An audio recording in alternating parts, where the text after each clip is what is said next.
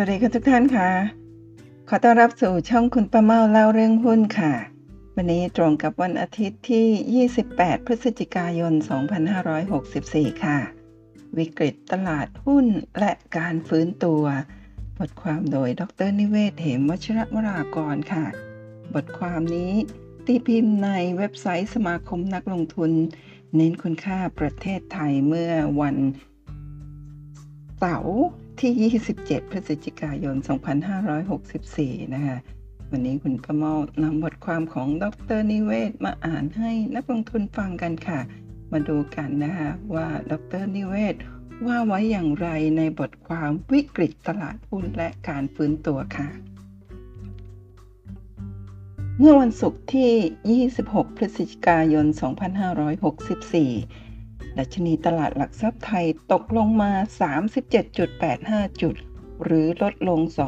2.3%หรือเป็นการปรับตัวลงแรงตามตลาดหุ้นทั่วโลก ที่ลดลงมาในระดับเดียวกัน อย่างเช่น ดัชนีดาวโจนส์ที่ลดลงมา 2.53%แต่ดัชนีนิกเกอิก็ลดลงมา 2.53%เท่ากันพอดี การลดลงในลักษณะ คล้ายๆกับแพนิคหรือตกใจนั้น นักวิเคราะห์ให้ความเห็นว่า เป็นเพราะนักลงทุนวันวิตกว่าโรคโควิด -19 มีการกลายพันธุ์ที่อาจจะร้ายแรง จนวัคซีนที่มีอยู่อาจจะไม่สามารถป้องกันได้ ซึ่งอาจจะทำให้ต้องปิดเมืองกันทั่วโลกอีกครั้งหนึ่ง บางคนก็เสริมว่าอัตราดอกเบี้ยอ้างอิงของสหรัฐ อาจจะเพิ่มขึ้นเร็วกว่าที่คาด ดังนั้นนักลงทุนจึงเทขายหุ้นกันจนกลายเป็นแพนิคแต่สิ่งที่นักลงทุนกลัวจริง ๆ นั้น น่าจะอยู่ที่ว่ามันจะนำไปสู่การตกลงของหุ้น จนอาจจะเป็นวิกฤตในช่วงต่อไปมากกว่า เพราะเหตุผลที่หุ้นจะลดลงต่อเนื่อง และรุนแรงในระดับที่เป็นวิกฤตนั้นมีอยู่แล้ว นั่นก็คือ หุ้นมีราคาปรับขึ้นไปสูงมากเป็น all time high อันนี้สงสำคัญก็คือ สภาพคล่องทางการเงินล้นทั่วโลก และนี่ก็ใกล้วันที่จะมีการดูดเม็ดเงินกลับ ซึ่งจะทำให้สภาพคล่องลดลงต่อเนื่อง ว่าที่จริงจะมีไวรัสสลายพันธุ์ใหม่หรือไม่ โอกาสที่หุ้นจะตกหนักก็มีอยู่แล้ว ลองมาดูประวัติศาสตร์เกี่ยวกับวิกฤตของตลาดหุ้นกัน ผมจะใช้ตลาดหุ้นสหรัฐย้อนหลังไปประมาณ 20 ปี และเริ่มจากวิกฤตหุ้นไฮเทคในปี 2000 ซึ่งก็คือ ขออภัยค่ะ ซึ่งก็ก่อให้เกิดวิกฤตไปทั่วทุกตลาด รวมถึงหุ้นในดัชนีดาวโจนส์ ซึ่งเป็นตัวแทนของหุ้นยักษ์ และหุ้นในดัชนี S&P ซึ่งเป็นตัวแทนของหุ้นหลักๆ ทั้งประเทศของสหรัฐ สิ่งที่ผมพบนั้น น่าสนใจในแง่ที่ว่า วิกฤตนั้นมักจะเกิดขึ้น ตอนที่ดัชนีหุ้นปรับตัวขึ้นไปสูงสุด ตลาดหุ้นร้อนแรงแบบลุกเป็นไฟ ซึ่งก็เป็นภาวะตลาดหุ้นในปัจจุบัน นอกจากนั้นผมก็จะแสดงให้เห็นว่า การฟื้นตัวหลังวิกฤตทุกครั้งที่ดัชนีตลาดหุ้นมักจะปรับตัวขึ้นไป ต่อเนื่องยาวนานจนถึงพีคหรือจุด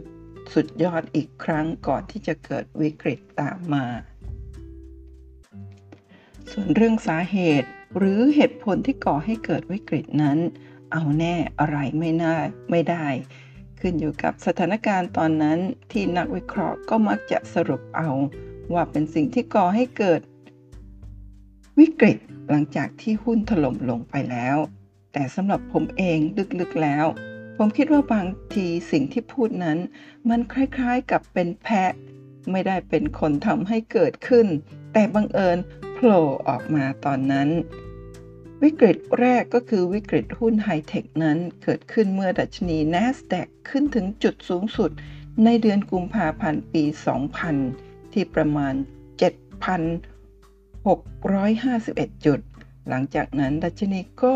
ปรับตัวลดลงอย่างแรง ใช้เวลาประมาณ 2 ปี 7 เดือน ก่อนที่จะถึงจุดต่ำสุดในเดือนกันยายนคศ 2002 ที่ดัชนี 1,791 จุด และเป็นการปรับตัวลดลงถึง 77% หุ้นไฮเทคที่ร้อนแรง แม้แต่หุ้นอย่าง Amazon ก็ตกลงไปกว่า 90%เป็นหายนะก่อนที่จะกลายเป็นหุ้นยักษ์ในวันนี้ดัชนีหุ้น S&P หรือก็คือตลาดหุ้นโดยรวม ไม่ได้ตกลงตามทันที แต่กลับขึ้นไปถึงจุดสูงสุดในเดือนสิงหาคม คริสต์ศักราช 2000 ที่ 2,430 จุด ก่อนที่จะตกลงมาอย่างแรง เป็นวิกฤตตามมาจนเหลือแค่ 1,246 จุด ในเดือนกันยายน 2002 หรือลดลงถึง 48%ในช่วงเวลา 2 ปี 1 เดือน ในขณะที่หุ้นขนาดใหญ่ในดัชนีดาวโจนส์นั้น พีคไปก่อนตั้งแต่เดือนธันวาคม 1999 ที่ 18,000 18,890 จุด และตกลงมาต่อเนื่องจนถึงพื้นที่ 11,600 จุด หรือลดลง 39%ในเดือนกันยายน 2002 ใช้เวลาในการตกลงมาประมาณ 2 ปี 9 เดือน ข้อสรุปก็คือ ในยามวิกฤตนั้น หุ้นเก่งกำไรตัวเล็ก ซึ่งมักจะโตเร็ว เวลาวิกฤตจะตกหนักที่สุด หุ้นตัวใหญ่มั่นคงจะตกน้อยที่สุด และการตกลงมานั้น มักจะใช้เวลาประมาณ 2-3 ปี โดยที่หุ้นทุกประเภท จะลงมาที่จุดต่ำสุดพร้อมๆกัน เช่นเดียวกับช่วงเวลาที่หุ้นขึ้นถึงจุดสูงสุด ก็อยู่ในช่วงเวลาใกล้เคียงกัน หลังจากหุ้นทั้งหมดตกลงไปถึงพื้นในเดือนกันยายน 2002 หุ้นทุกกลุ่มก็เริ่มฟื้นตัวพร้อมๆกัน และดัชนีหุ้นปรับตัวขึ้นไปเรื่อยๆ ดัชนี NASDAQ ปรับตัวขึ้นต่อเนื่อง เป็นเวลาประมาณ 5 ปี 1 เดือน จนถึงเดือนตุลาคม 2007 ที่ 3,785 ซึ่งเป็นจุดสูงสุด หรือเป็นการปรับขึ้นถึง 111%ให้ผลตอบแทนทบต้นปีละประมาณ 15.9%ซึ่งถือว่าดีเยี่ยม แต่แล้วหลังจากนั้นหุ้นก็ถล่มเพราะวิกฤตซับไพรม์ดัชนี S&P ก็พีคในเดือนตุลาคม 2007 เช่นเดียวกันที่ 2,051 จุด ปรับเพิ่มขึ้นถึง 65%ในเวลา 5 ปี 1 เดือน หรือให้ผลตอบแทนทบต้นปีละ 10.3%ไม่เลวเลย ในขณะที่ดัชนีดาวโจนส์นั้นพีคไปก่อนเล็กน้อยในเดือนกันยายน 2007 ที่ 18,440 จุด เพิ่มขึ้น 59%ในช่วงเวลา 5 ปี หรือคิดเป็นผลตอบแทนทบต้น 9.7%ซึ่งก็ถือว่าเป็นผลตอบแทนที่ใช้ได้ เมื่อเทียบกับการเป็นบริษัทขนาดยักษ์ ที่มั่นคงมากในการลงทุนสำหรับคนทั่วไป วิกฤตซับไพรม์ของปี 2008 นั้นทำให้ดัชนี NASDAQ ตกลงมาอย่างแรง และต่อเนื่องจนถึงเดือนกุมภาพันธ์ 2009 ดัชนีลดลงเหลือเพียง 1,795 จุด คิดเป็นการตกลงมาถึง 53%ในเวลา 1 ปี 4 เดือน ส่วนของ S&P ดัชนีก็ตกถึงพื้นพร้อมกันในเดือนกุมภาพันธ์ 2009 ที่ 958 จุด หรือลดลง 53%เท่ากันพอดี ในช่วงเวลา 1 ปี 4 เดือนเช่นเดียวกัน ในด้านของดาวโจนส์เองนั้น ดัชนีตกลงมาเหลือ 9,203 จุด หรือลดลง 50%ในช่วงเวลา 1 ปี 5 เดือน ข้อสรุปก็คือ หุ้นใหญ่ก็ยังตกน้อยกว่าหุ้นเล็ก แต่ก็ดูเหมือนว่าจะไม่ได้น้อยกว่ามาก ในขณะที่ช่วงเวลาหุ้นพีคและตกลงถึงพื้นนั้น แทบจะตรงกันหมด และลดลงเมื่อเทียบกับอดีต นี่ก็อาจจะเป็นเพราะว่าวิกฤตซับไพรม์นั้น รัฐบาลได้เข้ามาช่วยเหลืออัดสภาพคล่องเพื่อฟื้นฟูเศรษฐกิจ และตลาดหุ้นมหาศาล เทียบกับวิกฤตครั้งก่อนๆ ซึ่งทำให้สามารถผ่านพ้นวิกฤตเร็วขึ้น และทำให้ธุรกิจและหุ้นฟื้นตัวแรง และเร็วกว่าที่ควรจะเป็นมากดัชนี NASDAQ ปรับตัวขึ้นต่อเนื่องยาวนานหลังซับไพรม์จนถึงเดือนมกราคม ปี 2020 ที่ 9,810 จุด คิดเป็นการปรับตัวขึ้นถึง 447%ในเวลา 10 ปี 11 เดือน ให้ผลตอบแทนทบต้นถึงปีละประมาณ 16.8%และต้องเรียกว่าเป็นทศวรรษทองของหุ้นไฮเทค โดยเฉพาะที่เป็นดิจิทัล ส่วนของดัชนี S&P เองก็ปรับตัวขึ้นอย่างโดดเด่นเช่นกัน และไปพีคที่เดือนธันวาคม 2010 2019 ที่ 3,476 จุด หรือเพิ่มขึ้น 263%คิดเป็นผลตอบแทนทบต้นปีละ 12.6%ในช่วงเวลา 10 ปี 10 เดือน ในเวลาเดียวกัน ดัชนีดาวโจนส์ก็ปรับตัวขึ้นใกล้เคียงกัน คือไปถึงจุดสูงสุดที่ 37,007 จุด หรือเพิ่มขึ้น 223% คิดเป็นผลตอบแทนทบต้นปีละ 11.8%ในช่วงเวลา 10 ปี 10 เดือน และนี่ก็เป็นการยืนยันว่า หุ้นขนาดใหญ่มักจะโตช้ากว่าหุ้นที่เล็กกว่า และหรือเป็นธุรกิจสมัยใหม่กว่า ส่วนหุ้นทั้งประเทศก็จะอยู่ระหว่างกลาง ทั้งการตกและการขึ้นของหุ้น วิกฤตที่ตามมาหลังจากหุ้นวิ่งขึ้นไปอย่างร้อนแรง จนเป็นจุดสูงสุดในรอบล่าสุดนี้ ก็เป็นอย่างที่รู้ดีคือวิกฤตโควิด -19 ซึ่งเกิดขึ้นเมื่อโลกโดยเฉพาะอเมริกาตระหนักว่ามันเป็น pandemic คือโรคนั้นร้ายแรงและติดต่อ และกระจายไปทั่วโลกตั้งแต่ช่วงต้นปี 2020 ดัชนี NASDAQ ปรับตัวลดลงอย่างแรงในช่วงสั้นๆ 30-40%อย่างไรก็ตามถ้ามองเป็นเดือนก็พบว่า ดัชนีหุ้นตกลงมาถึงพื้นในเดือนมีนาคม 2520 ขออภัยค่ะ 2020 นะคะ เหลือ 8,255 จุด หรือลดลง 16% เช่นเดียวกัน ดัชนี S&P ลดลงเหลือ 2,777 จุด หรือลดลง 20%และดัชนีดาวโจนส์ลดลงเหลือ 23,495 จุด หรือลดลง 23%ภายในเวลาเพียง 3 เดือน แต่หลังจากนั้นด้วยมาตรการของรัฐบาลในการแจกเงินชดเชยให้กับประชาชน ที่ต้องหยุดงานอยู่กับบ้าน ประกอบกับการพัฒนาของแพลตฟอร์มการเทรดหุ้น ที่ทำให้นักลงทุนรายย่อย สามารถลงทุนได้อย่างสะดวก และแทบจะไม่เสียค่าธรรมเนียมในการซื้อขาย ส่งผลให้เกิดการเก็งกำไรมหาศาลในหุ้น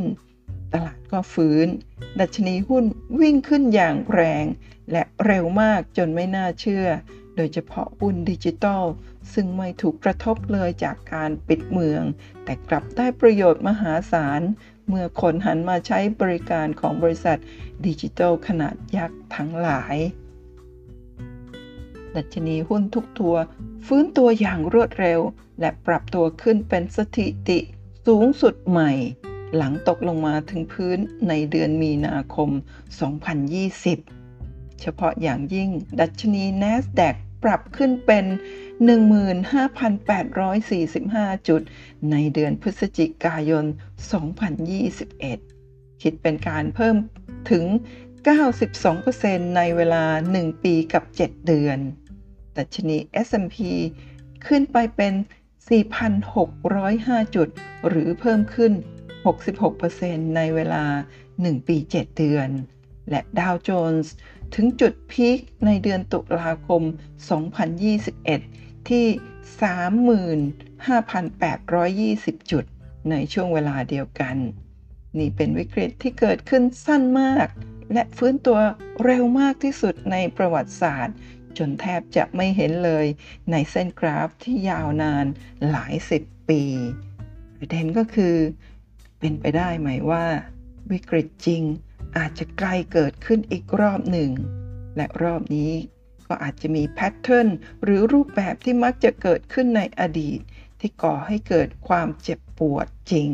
และใช้เวลาหลายปีก่อนที่จะฟื้นกลับมาใหม่ และเติบโตอย่างต่อเนื่องไปอีกหลายปี เวลาจะเป็นเครื่องพิสูจน์ และเมื่อเกิดขึ้น จะเป็นอย่างเดิมไหม ที่หุ้นโตเร็ว แบบหุ้นดิจิทัลยุคใหม่ จะตกหนักที่สุด และนั่นก็เป็นทั้งหมดของบทความวิกฤตตลาดหุ้นและการฟื้นตัว ของดรนิเวศเหมวัชระวรากร ตีพิมพ์ในสมาคมนักลงทุนเน้นคุณค่าประเทศไทย เมื่อวันที่ 27 พฤศจิกายน 2564 ซึ่งก็คือเมื่อวานนี้นั่นเองนะท่านที่ต้องการติดตามบทความล่าสุดจากดรนิเวศ ตอนนี้เว็บ เว็บบอร์ดไทย VI เปิดให้สมัครสมาชิกและทดลองใช้ได้ฟรี 30 วันแล้วเข้าไปสมัครกันได้เลยนะคะที่ www.thaivi.org ค่ะ แล้วก็คุณป้าเมาขอถือโอกาสนี้นะคะมาพูดถึงตลาดหุ้นไทยและตลาดหุ้นอื่น ๆ ที่ดรนิเวศได้พูดถึงใน ในบทความนะ จะได้เป็นการทำภาพมาประกอบบทความนั่นเองค่ะ นี่เป็นรายละเอียดการซื้อขายของตลาดหุ้นไทยเมื่อวันศุกร์ที่ 26 พฤศจิกายน 2021 หรือ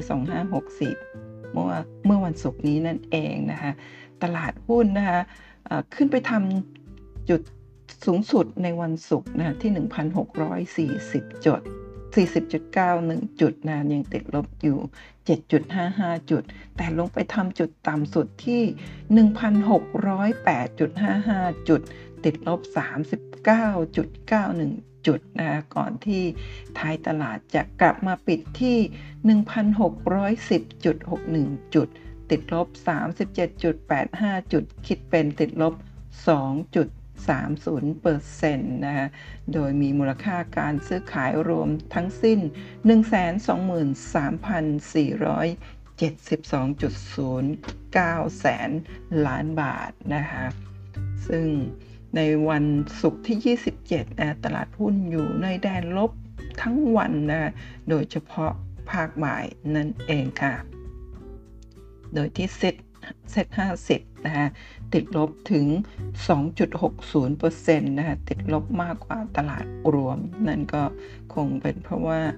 หุ้นตัวใหญ่ ๆ ถูกขายทิ้งอย่างแรงนั่นเอง sSET ติดลบน้อยลงมาค่ะ ติดลบ 2.03% SETHD ที่จ่ายปันผลสูงก็ติดลบน้อยกว่าเซต 50 นะติดลบ 2.24%เสร็จร้อยติดลบ 2.55%นั่นเองค่ะ มาดูกันนะคะว่า ใครซื้อใครขายกันเท่าไหร่ในวันศุกร์ที่ 27 พฤศจิกายนที่ผ่านมานะคะ สถาบันภายในประเทศค่ะ ขายสุทธิคิดเป็น 3,462 ล้านบาทนะคะแล้วก็บรกเกอร์นะคะขายติดลบ 3,238 ล้านบาท ส่วนนักลงทุนต่างประเทศนะคะขายติดลบ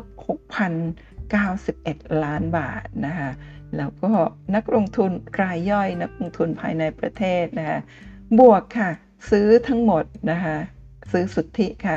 12,792 ล้านบาท 3 ต่อ 1 ค่ะ สถาบันใหญ่ ๆ รวมทั้งต่างชาติขาย แต่รายย่อยเข้าไปซื้อค่ะ ปกติเวลาตลาดลงแรงๆ แบบนี้พวกเรามักจะเข้าไปซื้อ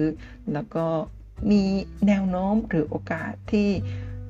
จะมีแรงขายต่อเนื่องได้นะในลักษณะแบบนี้คือรายใหญ่ขายรายย่อยซื้อ แต่เมื่อไรก็ตามที่รายใหญ่ซื้อนะคะหุ้นจะขึ้น รายย่อยเราก็มักจะขายลองสังเกตดูนะคะ ทีนี้ถ้ามาดูหุ้นที่มีการซื้อขายสูงสุดนะในตลาดหุ้นไทยเมื่อวันศุกร์ที่ 26 พฤศจิกายน หรือ most active value นะฮะหุ้นตัวแรกก็คือหุ้น K-Bank นะมีมูลค่าการซื้อขายถึง 6,000 ล้านบาท หุ้น AOT นะฮะ 4,500 กว่าล้านบาท หุ้น SCB 2,900 กว่าล้านบาท หุ้น CPO นะคะ2,900 ล้านบาท หุ้นบ้านปูค่ะ 2,800 กว่าล้านบาท หุ้น BPL 2,700 กว่าล้านบาท หุ้น EA ค่ะ มีมูลค่าการซื้อขาย 2,500 กว่าล้านบาท หุ้น PTT GC 2,500 กว่าล้านบาท หุ้น TTB นะคะ 2,500 กว่าล้านบาท และหุ้น PTT ปตท นะคะ 2,300 กว่าล้านบาทนะ โดยหุ้นแต่ละตัวเนี่ยติดลบตั้งแต่ 1.99%คือปตทขึ้นไปสูงสุดที่ 5.24%ก็คือหุ้น AOT สนามบินนั่นเองนะมาดูหุ้น Impact Loser นะคะก็คือหุ้นตัวที่ตกลงมาติดลบ แล้วก็ทำให้ดัชนีเนี่ยติดลบลงมาเยอะที่สุดนะ โดยหุ้น AOT ค่ะ ซึ่งมี Impact หรือส่งผลทางด้านลบให้กับตลาดหุ้นถึงติดลบถึง 4.564 จุดนะที่ตลาดหุ้นติดลบทั้งหมด 37.85 จุดเนี่ยเป็นฝีมือของ AOT ถึง 4.564 จุดนั่นเอง เป็นของ Delta 1.91 จุด เป็นของปตท 1.825 จุด เป็นของ Advance นะคะ1.2 668 จุด เป็นของหุ้น CRC นะ Central Retail Group เนี่ยที่ทำให้ดัชนีติดลบถึง 1.156 จุด เป็นของ CPO ถึง 1.148 จุด เป็นของ SCB 1.01 จุด เป็นของ Gulf 0.999 จุด เป็นของหุ้นเบย์0.94 จุด เป็นของหุ้น KBank 0.90 จุดนะหุ้น 10 ตัวนี้ ที่ติดลบลงมาแต่ละตัว 1%ถึง 6%สำหรับ CRC นะคะก็ 10 ตัวนี้นี่ฉุดดัชนีตลาดหุ้นตกลงไปเยอะมากนั่นเองค่ะ มาดู Top Gainer Impact Gainer นะคะตัวที่มาช่วย รั้งดัชนีไม่ให้ลงไปมากกว่านี้นะคะเพราะว่าบวกขึ้นมาบวกสวนตลาดนะก็มีหุ้น STGT นะได้ผลจากข่าวร้ายจากเชื้อโควิด -19 ที่ประเทศเซาท์แอฟริกานะซึ่งสายพันธุ์กลายพันธุ์ไปเป็นพันธุ์ที่เรียกว่าชื่อว่าอะไรนะคะโอโอมิโครประมาณนี้โอไมโครโอมิโครประมาณนี้นะคะ ก็ทำให้หุ้น STGT ซึ่ง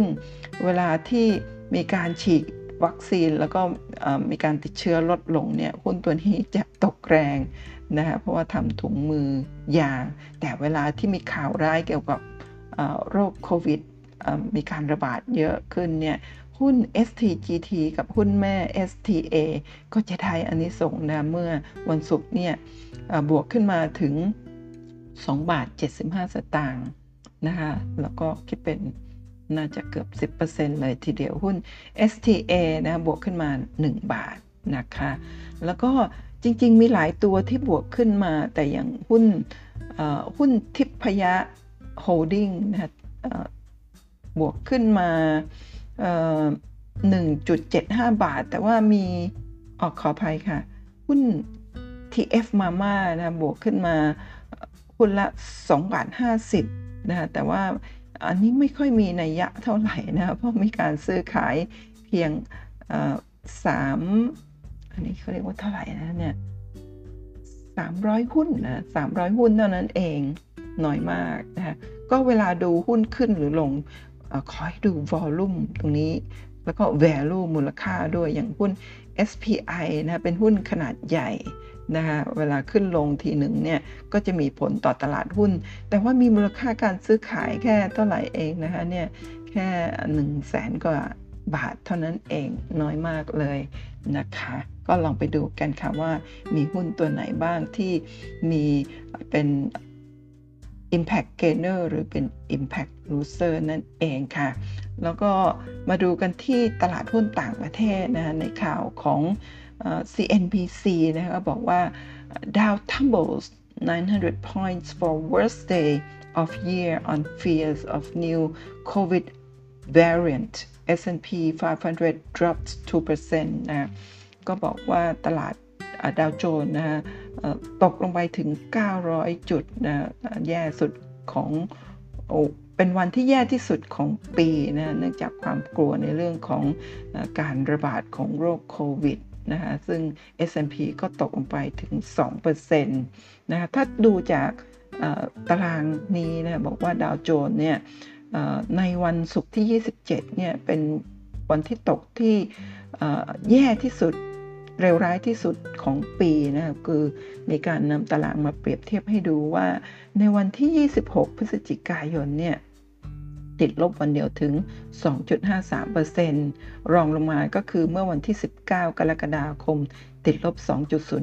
2.09%วันที่ 27 มกราคมต้นปีนะคะติดลบ 2.05%วันที่ 29 มกราคม ติดลบ 2.03%แล้วก็วันที่ 12 พฤษภาคม ติดลบ 1.99%ค่ะ คุณประเมานำกราฟของดาวโจนส์มาให้ดูค่ะว่าในวันศุกร์ที่ 27 พฤศจิกายน 64 ที่ผ่านมาเนี่ยดาวโจนส์ติดลบ 2.53%หรือติดลบ 900 กับ 5 จุดนะคะซึ่งระหว่างวันมีติดลบถึงพันจุดด้วยนี่นะนี่อยู่ในแดนลบทั้งวันเลยสำหรับในวัน ในวันศุกร์ที่ 27 ที่ผ่านมานี่เป็นกราฟ time frame day ซึ่งถ้าดูดาวโจนส์เนี่ย 52 สัปดาห์ที่ผ่านมาขึ้นไปทำจุดสูงสุด all time high ที่ 36,565.73 จุด แล้วก็โลของปีปีนี้นะคะ ที่ 2,000 ขออภัย 29,463.64 จุดค่ะ ถ้ามาดูกราฟ ที่เป็น maximum นะคะ maximum ในอันนี้คุณป้าเมาใช้ search จาก Google นะคะก็ในหน้านี้เนี่ยจะดูกราฟของดาวโจนส์ได้ตั้งแต่ตั้งแต่ก่อนปี ก่อนปี 2530 ก็น่าจะประมาณ 30-40 ปีนะคะหน้านี้เนี่ยคือจริงๆแล้วตลาดทุนมีมาร้อยกว่าปีนะคะแต่ว่าใน ใน Google นะคะทำ maximum ให้ดูได้ก็เท่านี้นะประมาณคิดเป็น 40 ปีก็แล้วกันนะฮะตรงนี้น่าจะเป็นปี 25 25 2525 ประมาณนั้นนะคะก็ประมาณปีนี้ปี 64 ใช่ไหมคะ ก็ประมาณ 40 ปีประมาณนั้นนะคะก็ตั้งแต่ดัชนีอยู่เนี่ยฮะต่ำหมื่นจนกระทั่งเนี่ย ขึ้นมาตลอดในใน 40 ปีมานี้นะขึ้นมาตลอด อันนี้เป็นช่วงโควิด -19 นะนี่เป็นช่วงนี่เป็นช่วง subprime crisis หรือ hamburger crisis ตรงนี้ แล้วหลังจากนั้นก็ขึ้นมาตลอดนะจนกระทั่งมาเจอโควิด -19 ก็ลงมาแล้วก็กลับขึ้นไปทำ all time high นั่นเอง ถ้าคิดเป็น all time high all time นะคะก็ 40 ปีมานี้เนี่ยดาวโจนส์บวกขึ้นมาถึง 3,800 กว่าเปอร์เซ็นต์เลยทีเดียว ต่อไปมาดู NASDAQ ค่ะ เมื่อวันศุกร์ก็ติดลบ 2.23%หรือคิดเป็น 353 จุดนะ ปิดที่ 15,491.66 จุด ก็อยู่ในแดน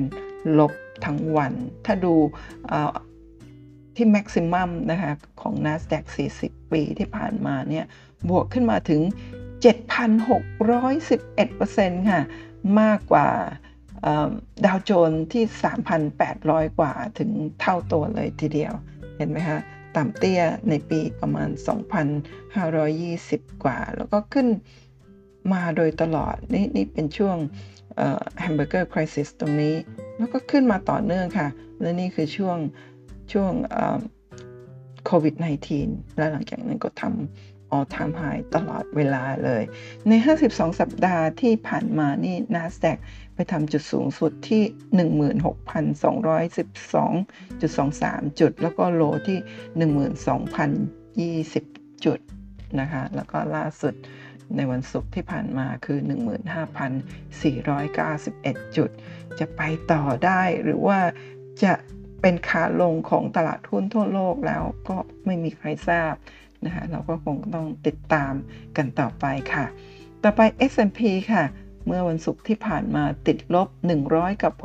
6.84 จุด คิดเป็น 2.27%ก็อยู่ใน แดนลบทั้งวันเช่นเดียวกัน ถ้าดู maximum 40 ปีที่ผ่านมา ก็บวกขึ้นมาแล้วถึง 3,500 กว่าเปอร์เซ็นต์เช่นเดียวกับดาวโจนส์นะ แต่ว่า NASDAQ เนี่ยเป็นหุ้นในกลุ่มเทคโนโลยีนะดิจิทัลต่างๆเนี่ยก็ขึ้นมาถึง 7,000 กว่าเปอร์เซ็นต์เลยทีเดียวใน 40 ปีที่ผ่านมานะคะ7,000%ก็คือ 700 กว่าเท่า แต่สำหรับ S&P 3,500 กว่าเปอร์เซ็นต์ก็ 350 เท่านั่นเองนะคะก็เป็นขาขึ้นมาโดยตลอดเช่นเดียวกันนะคะจะไปต่อหรือพอแค่นี้แล้วกลับมาเป็นขาลงเหมือนเดิมนะเหมือนกับที่ทางดรนิเวศแสดงความกังวลเอาไว้ในบทความก็ต้องติดตามกันต่อไปค่ะสำหรับ S&P 500 นะคะใน 52 สัปดาห์ที่ผ่านมาได้ทำจุดสูงสุด นะคะ all time high ที่ 4,743 จุดนะคะแล้วก็ 52 week low ที่ 3,594 จุด แล้วก็ล่าสุดเมื่อวันศุกร์ก็อยู่ที่ 4,594 จุดค่ะ แล้วก็คุณประเมาแถมให้ในฝั่งเอเชียนะนิเคอิโดยนิเคอีเนี่ยในวันศุกร์ที่ผ่านมาก็ติดลบ 2.53 จุดนะติดลบไป 747 จุดนะคะ ก็อยู่ในแดนลบทั้งวันด้วยเช่นเดียวกันสำหรับหุ้นทุกๆตลาดนะคะนิเคอีเนี่ยถ้าเอ่อแม็กซิมัมเนี่ยก็น่าจะประมาณไม่ถึง 40 ปีทีเดียวนะคะก็น่าจะตั้งแต่ปี 2535 นะคะก็อยู่แถวๆนี้นี่นี่คือช่วงวิกฤตโควิด -19 อขออภัย เป็นช่วง subprime crisis หรือ hamburger crisis แล้วก็ขึ้นเป็นขาขึ้นตลอด แล้วก็นี่คือโควิด -19 อยู่ตรงนี้ เราก็ทำ all time high ในช่วงปีนี้นั่นเองนะฮะถ้าคิดเป็น maximum ประมาณเกือบ30 กว่าปีที่ผ่านมาเนี่ย 30 ปีนะคะตลาดหุ้นนิเคอีนี่บวกขึ้นมาเพียง 19%เท่านั้นเอง เห็นไหมคะ มื่อก่อนหน้านี้อยู่ตรงนี้ ตอนนี้ขึ้นมาสูงกว่าเดิมไม่มากเท่าไหร่นัก ถ้าเทียบกับหุ้นของอเมริกานี่เราจะเห็นว่าต่ำเตี้ยแล้วก็ค่อยๆขึ้นมาโดยตลอดนั่นเองนะคะหุ้นนิเคอีนี่ทำ52 วิกไฮที่ 3795.78 จุด โลที่ 26,255.47 จุด แล้วก็ล่าสุด เมื่อวันศุกร์ก็อยู่ที่ 28,751.62 จุดค่ะ มาดูห่างเสงกันบ้างค่ะห่างเสงเมื่อวันศุกร์ที่ผ่านมาติดลบ 659.64 จุดคิดเป็น 2.67 จุดค่ะ แล้วก็ถ้าดูแม็กซิมัมนะคะก็ประมาณประมาณ 30 กว่าปีที่ผ่านมา นี่ก็เป็นขาขึ้นมาโดยตลอด นี่เป็นช่วง subprime crisis หลังจากนั้นก็พุ่งขึ้น อันนี้ตรงนี้ค่ะ ตรงนี้เป็นช่วงโควิด -19 นะ แต่ว่าหุ้นของฮ่องกงยังไม่ได้ทำ all time high นะคะ เพราะว่าช่วง 2 ปีที่ผ่านมานอกจากโควิด แล้วก็ยังมีเรื่องของปัญหาภายในภายในประเทศก็คือการประท้วงอะไรต่างๆ ก็ทำให้ก่อนหน้านี้ก่อนประท้วงนะคะก็ทำออทามไฮตรงนี้น่าจะ ไม่แน่ใจประมาณเท่าไหร่ น่าจะสามสามหมื่นกว่านะแต่ว่าในปีนี้เนี่ยได้ประมาณ 3 1 0 0 0นะคะ52 สัปดาห์ที่ผ่านมาเนี่ยทำออทามไฮอยู่ที่ทำไฮอยู่ที่ 31,183.36 จุด แล้วก็โลของปีนี้นะคะ23,681.44 จุด แล้วก็วันศุกร์ที่ผ่านมาอยู่ที่ 24,080.52 จุดนั่นเองค่ะ ทีนี้มาดูเซี่ยงไฮ้ของจีนบ้าง เมื่อวันศุกร์ที่ผ่านมาหุ้นจีนเนี่ยติดลบน้อยที่สุดในโลกเลยหรือเปล่าวะเนี่ยติดลบ 20จุด09 จุดเท่านั้นเองคิดเป็น 0.56%ในขณะที่ตลาดโลกเนี่ยติดลบกัน 2-3 ถึง 4-5%เดี๋ยวมีอีกนะคะก็เซี่ยงไฮ้ติดลบน้อยที่สุดในเอเชียนั่นเอง น่าจะนะเดี๋ยวมาดูกันต่อค่ะ ถ้าดูตั้งแต่ปีโอ้แม็กซิมัมของเซี่ยงไฮ้นี่ทำให้ดูเพียงน่าจะปี 40 ต้มยำกุ้งของเราเซี่ยงไฮ้อยู่แถวๆนี้นะคะ ก็น่าจะประมาณไม่ถึง 1,000 จุด แล้วก็มาทำจุดสูงสุดก่อนก่อน subprime crisis ที่ประมาณ กับ6,000 จุด พอเจอ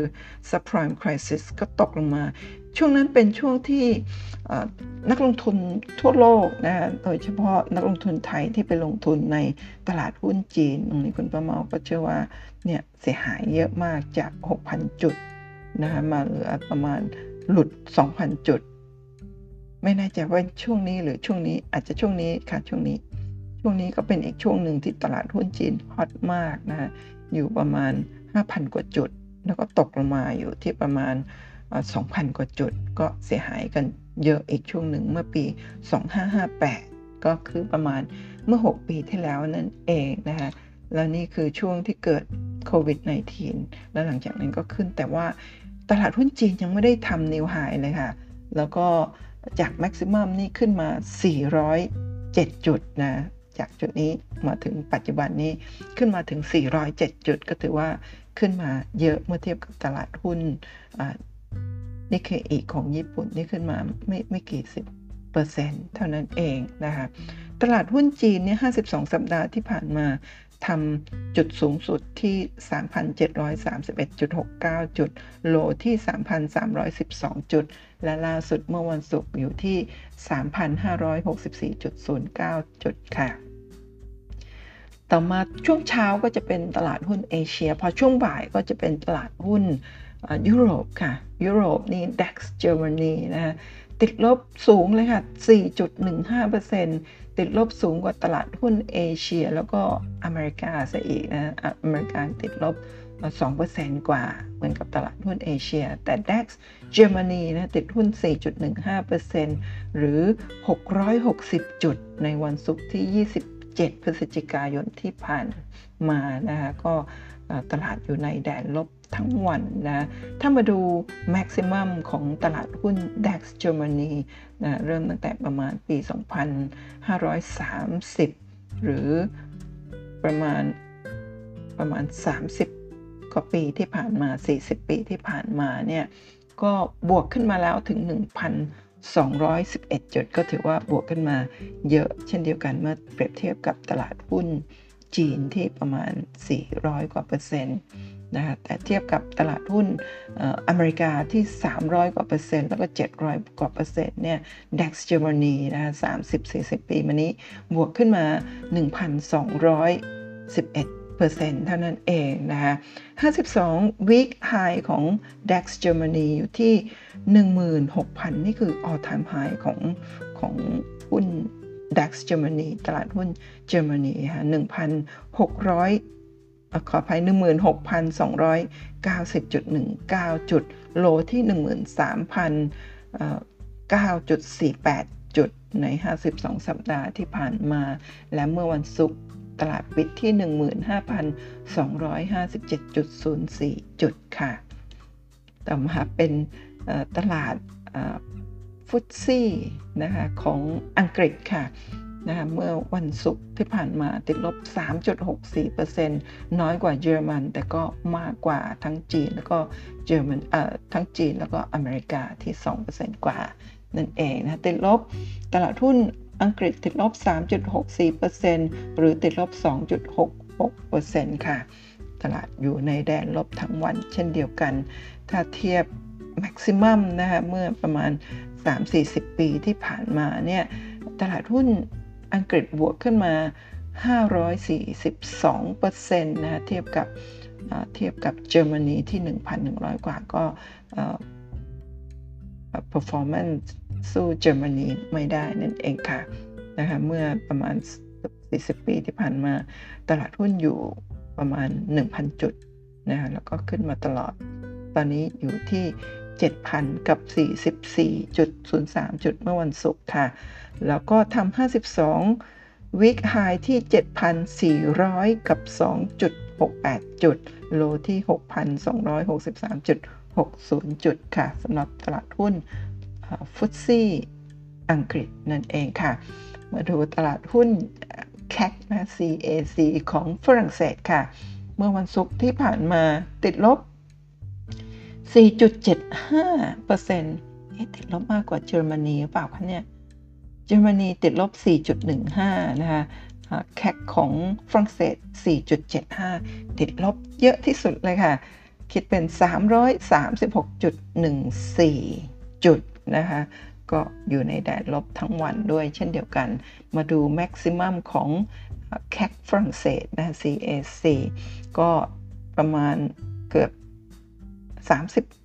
30 40 ปีที่ผ่านมานะคะตลาดหุ้นบวกขึ้นมา 237.94%ก็ performance ต่ำที่สุดเมื่อเทียบกับ เยอรมนีที่ 1,100 กว่าเปอร์เซ็นต์ แล้วก็อังกฤษที่ประมาณ 500 กว่าเปอร์เซ็นต์ แต่ฝรั่งเศสเพียง 200 กว่าเปอร์เซ็นต์ โดย 52วิคายอยู่ที่ 7,183 จุด โลที่ 5,306 จุด เมื่อ 52 สัปดาห์ที่ผ่านมา และล่าสุดเมื่อวันศุกร์ดัชนีปิดที่ 6,739 จุดค่ะ ในปี ในปีนี้น่าจะเป็น ปีที่ทำ all time high หรือเปล่าคะเนี่ยไม่แน่ใจกับบริเวณนี้เท่าไหร่นะคะ ก็จะใกล้เคียงกันออดูด้วยสายตาตรงนี้ปีนี้น่าจะเป็น all time high ค่ะสำหรับตลาดหุ้นฝรั่งเศส CAC นั่นเองค่ะ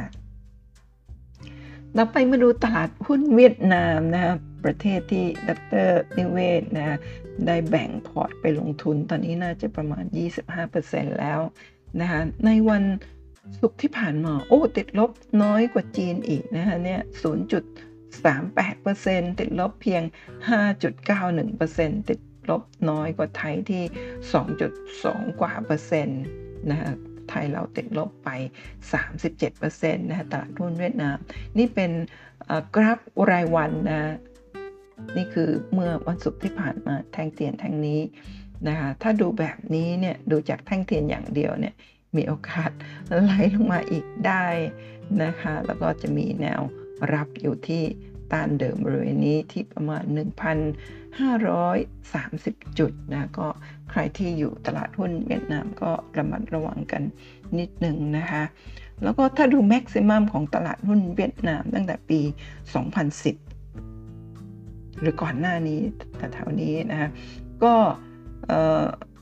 ตลาดหุ้นเป็นขาขึ้นมาโดยตลอดนะคะนี่เป็นช่วงวิกฤตโควิด -19 นะก็ลงมาเกือบจะโลเท่ากับหลาย ๆ ปีที่ผ่านมา แล้วก็พุ่งขึ้นแรงมากค่ะ นี่แรงกว่าตลาดหุ้นเมืองไทยนะคะก็พุ่งขึ้นทุกเดือนตั้งแต่วิกฤตโควิด -19 นะประมาณปีครึ่งกว่า เกือบเกือบจะ 2 ปีในในเดือนมีนาคม ก็ประมาณ 1 ปีกับ กับเท่าไหร่นะฮะ1ปีกับ7-8 เดือนนะก็ขึ้นมาโดยตลอด ล่าสุดเมื่อวันศุกร์นะดัชนีปิดอยู่ที่ 1,566.55 จุด โดยที่ตลาดหุ้นเวียดนามนะทำ52 สัปดาห์นะสูงสุดที่ 1,587 จุด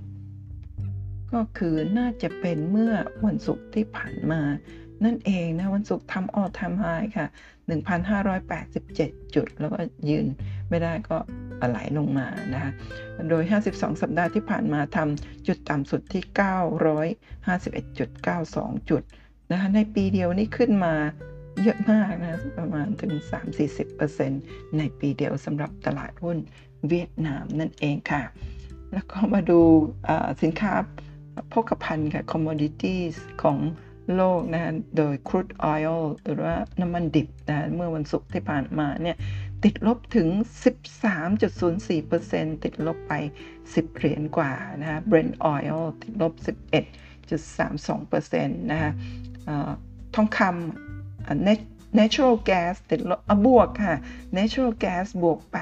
8.48%ทองคำก็บวกค่ะ บวกขึ้นมา 7 1 เหรียญนะบวกขึ้นมา 0.40%ตอนนี้ราคาทองคำอยู่ที่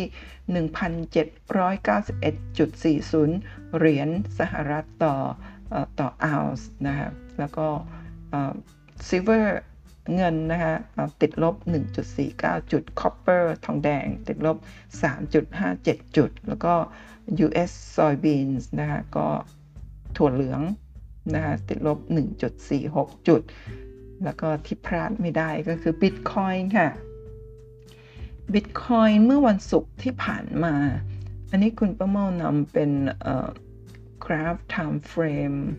น่าจะเป็น time frame เดือนเป็น maximum เลยนะ น่าจะติดลบค่ะ เพราะตอนนี้ราคาบิตคอยน์อยู่ที่ 54,474.86 เหรียญสหรัฐนะคะต่อ ต่อบิตคอยน์นะโดยที่ในปีนี้ค่ะในเดือนพฤศจิกายนนะบิตคอยน์ไปทำจุดสูงสุดที่ 69,000 เหรียญค่ะนะแล้วก็ก่อนหน้านี้เนี่ยตรงนี้ค่ะในเดือนเมษายนปีนี้นะบิตคอยตรงนี้ทำจุดสูงสุดที่ 64,000 กว่าเหรียญ แล้วก็ในเดือนมิถุนายนนะตกลงมาประมาณ 28,000 เหรียญ อันนี้หายไปเกือบ 50%เลยทีเดียวนะ เมื่อตอนมิถุเมษาถึงมิถุนาจากนั้นก็โดยที่เราไม่คาดคิดว่าจะกลับขึ้นไปใหม่ทำ all time high ในเดือนพฤศจิกายนที่ผ่านมาที่69,000 เหรียญนนะตอนนี้ลดลงมาอีกแล้วอยู่ที่ 50,000 4,000 กว่าเหรียญนนั่นเองนะก็ตอนนี้เป็นอย่างไรบ้างแล้วก็ไม่ทราบนะบิตคอยน่าจะมีการซื้อขายทุกวันหรือเปล่าไม่แน่ใจนะตลอด 24 ชั่วโมงเลยทีเดียวแล้วกลับมาดูที่กราฟของเซตของตลาดหุ้นไทยนะคุณประเมานำเซต time frame day นะจากโปรแกรม e-finance มาให้ดูค่ะ ว่าเมื่อวันศุกร์ที่ผ่านมาเห็นแท่งแดงๆนี้ไหมคะวันศุกร์ที่ผ่านมาเนี่ยตลาดเปิดที่ 1,639 จุด แล้วก็ลงไปทำโลที่ 1,600 กับ 8 จุดไฮที่ 1,640 จุด ตอนเปิดนี่ก็ยังมีขึ้นไปทำหายก่อนที่ 1,640 จุดก่อนที่จะมีแรงขายอย่างแรงนะลงมาทำจุดต่ำสุดที่ 1,600 กับ 8 จุดท้ายตลาดปิดที่ 1,610 จุด ก็ได้แท่งแดงที่สุดในช่วงประมาณ 1 ปีที่ผ่านมาแท่งแดงใหญ่เลย แล้วก็หลุดแนวโน้มขาขึ้นระยะสั้นลงมานะคะตอนนี้ถ้าจะตีแนวรับนะแนวรับก็จะน่าจะอยู่ที่ 1,590 จุด ถ้าเลือกที่จะลงมาต่อ นั่นเองนะแล้วก็แนวรับลึกสุดในรอบนี้ถ้าเป็น time frame day ก็จะเป็นโลเก่าของช่วงประมาณเดือนกรกฎาคมอยู่ที่ 1,512 จุด ลูกศรที่ชี้ตรงนี้ก็คือตรงนี้มีแกลบอยู่ แล้วทฤษฎีแกลบก็คือแกลบ เปิดไว้เพื่อจะปิดนะก็ตอนแรกเนี่ยเวลาที่ตลาดหุ้นขึ้นขึ้นขึ้นขึ้นไปเนี่ยในแนวโน้มขาขึ้นโอกาสที่จะลงมาปิดเนี่ยดูเหมือนจะเป็นไปไม่ได้ แต่ตอนนี้ชักจะไม่แน่ใจแล้วใช่ไหมคะว่า จะลงมาปิดก่อนเพื่อไปต่อ หรือไม่ต้องลุ้นกันต่อไปนะคะ ตอนนี้ RSI อยู่ที่ 36 ก็เริ่มที่จะอ่อนแอ